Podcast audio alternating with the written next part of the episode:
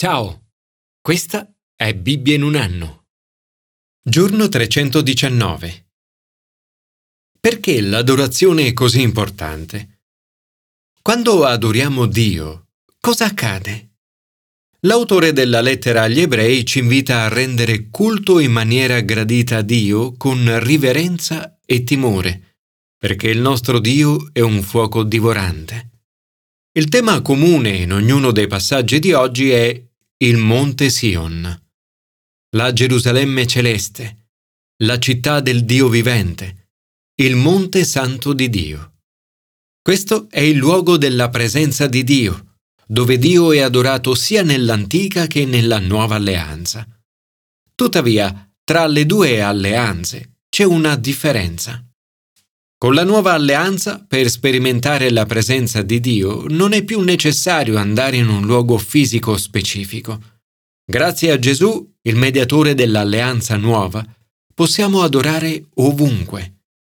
Attraverso la sua morte sulla croce, Gesù ha reso possibile questa nuova relazione tra noi e Dio.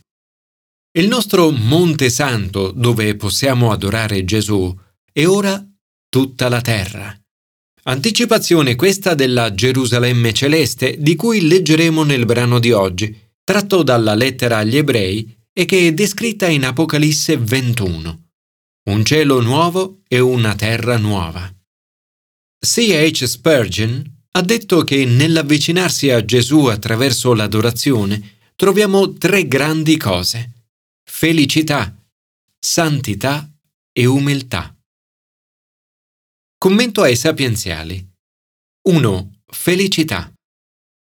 I bambini ridono in media centocinquanta volte al giorno. Gli adulti invece solo sei. Gesù dice che dovremmo essere come i bambini. La fede cristiana unisce in maniera unica il sorriso e il pianto, la gioia e la solennità. Allora la nostra bocca si riempì di sorriso. Grandi cose ha fatto il Signore per noi. Eravamo pieni di gioia. Questo salmo celebra il ritorno a Sion del popolo che era stato in cattività. La loro felicità è grande. Quando il Signore ristabilì la sorte di Sion, ci sembrava di sognare. Erano ritornati alla montagna santa, il Monte Sion. Questo era il luogo del Tempio di Dio. Una salvezza terrena e anticipazione di quella più grande che sarebbe arrivata attraverso Gesù. Come loro, anche noi siamo chiamati a rispondere con l'adorazione. Allora la nostra bocca si riempì di sorriso, la nostra lingua di gioia. Allora si diceva tra le genti: il Signore ha fatto grandi cose per loro. Grandi cose ha fatto il Signore per noi. Eravamo pieni di gioia. La vita cristiana riserva tante lacrime. Nei momenti difficili siamo invitati a pregare che Dio ristabilisca le nostre sorti. Se ora semineremo tra le lacrime, un giorno raccoglieremo tra i canti di gioia. Signore, ti prego di ristabilire la nostra sorte e che alla tua presenza possiamo trovare felicità, sorriso e gioia. Commento al Nuovo Testamento. due. Santità. A. W. Tozer ha detto: «C'è più un progresso spirituale in un breve momento di assoluto silenzio alla maestosa presenza di Dio che in anni di semplice studio». L'adorazione consiste nello stare alla maestosa presenza di un Dio santo sul suo santo monte. Il nostro Dio è un fuoco divorante. Siamo chiamati ad essere come Lui. Cercate la santificazione, senza la quale nessuno vedrà mai il Signore. La santità richiede impegno. Madre Teresa ha detto: «La crescita in santità dipende da Dio e da noi stessi, dalla grazia di Dio e dalla nostra volontà di essere santi». Possiamo decidere di lasciare che Gesù ci renda santi. Le relazioni sono importanti. Cercate la pace con tutti. Non dovremmo fare nulla che possa privarci della grazia di Dio e di conseguenza della sua presenza santa.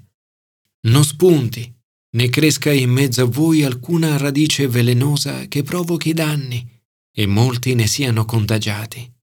Dovremmo estirpare le radici dell'amarezza non appena appaiono. Abbiamo inoltre una responsabilità verso noi stessi e verso gli altri. Non vi sia nessun fornicatore o profanatore come Esaù, che in un momento di pazzia gettò via così tanto per una gratificazione istantanea. In cambio di una sola pietanza, vendette la sua primogenitura.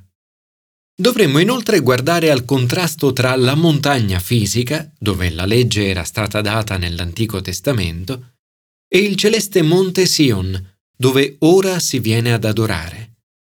Pensiamo alla straordinaria dimostrazione della santità di Dio che aveva accompagnato la consegna della legge e che aveva lasciato persino Mosè terrificato.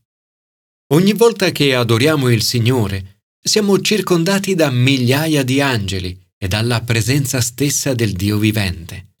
Tutti coloro che sono morti in Cristo si uniscono all'assemblea nell'adorazione. Ci uniamo a milioni di cristiani che vivono ora e a quelli in paradiso.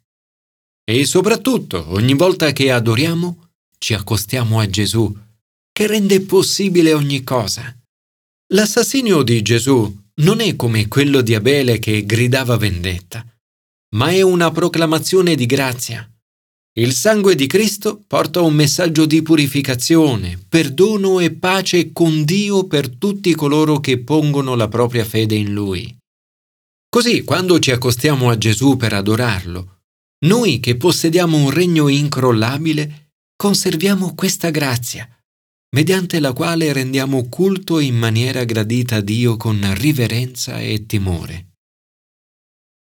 Grazie, Gesù, perché attraverso il tuo sangue versato per noi sulla croce, possiamo venire alla tua presenza. Aiutaci ad essere santi e ad adorare Dio come tu desideri, con riverenza e timore reverenziale. Commento all'Antico Testamento. tre. Umiltà. Santità e umiltà sono aspetti strettamente legati tra loro. Gesù ci ha mostrato che al centro della santità c'è l'umiltà. La superbia, invece, è l'origine di tutti i peccati. È stata la superbia a causare la caduta di Satana. Secondo la visione biblica del mondo, dietro il male c'è il diavolo. La parola greca usata per diavolo, diabolos, in ebraico è tradotta come Satana. Nella Bibbia le informazioni sulle origini di Satana sono poche. In questo brano ne troviamo alcune. Sebbene il contesto originale riguardi la caduta del re di Tiro, sembra che dietro Tito ci fosse proprio Satana, il dio di questo mondo. Da Isaia quattordici e Apocalisse dodici sembra che sia gli esseri umani che Satana siano stati creati buoni. Tu eri un modello di perfezione, pieno di sapienza, perfetto in bellezza. In Eden, giardino di Dio. Sembra che Satana fosse un angelo. Eri come un cherubino protettore, ad ali spiegate. Io ti posi sul Monte Santo di Dio. Satana aveva accesso al trono della grazia e alla presenza del Signore. Era perfetto nella sua condotta. Ma invece di adorare Dio sul suo monte, il suo cuore si è insuperbito e ha detto: «Io sono un Dio, siedo su un trono divino in mezzo ai mari». Dio lo riprende così: con la tua grande sapienza e i tuoi traffici hai accresciuto le tue ricchezze e per le tue ricchezze si è inorgoglito il tuo cuore.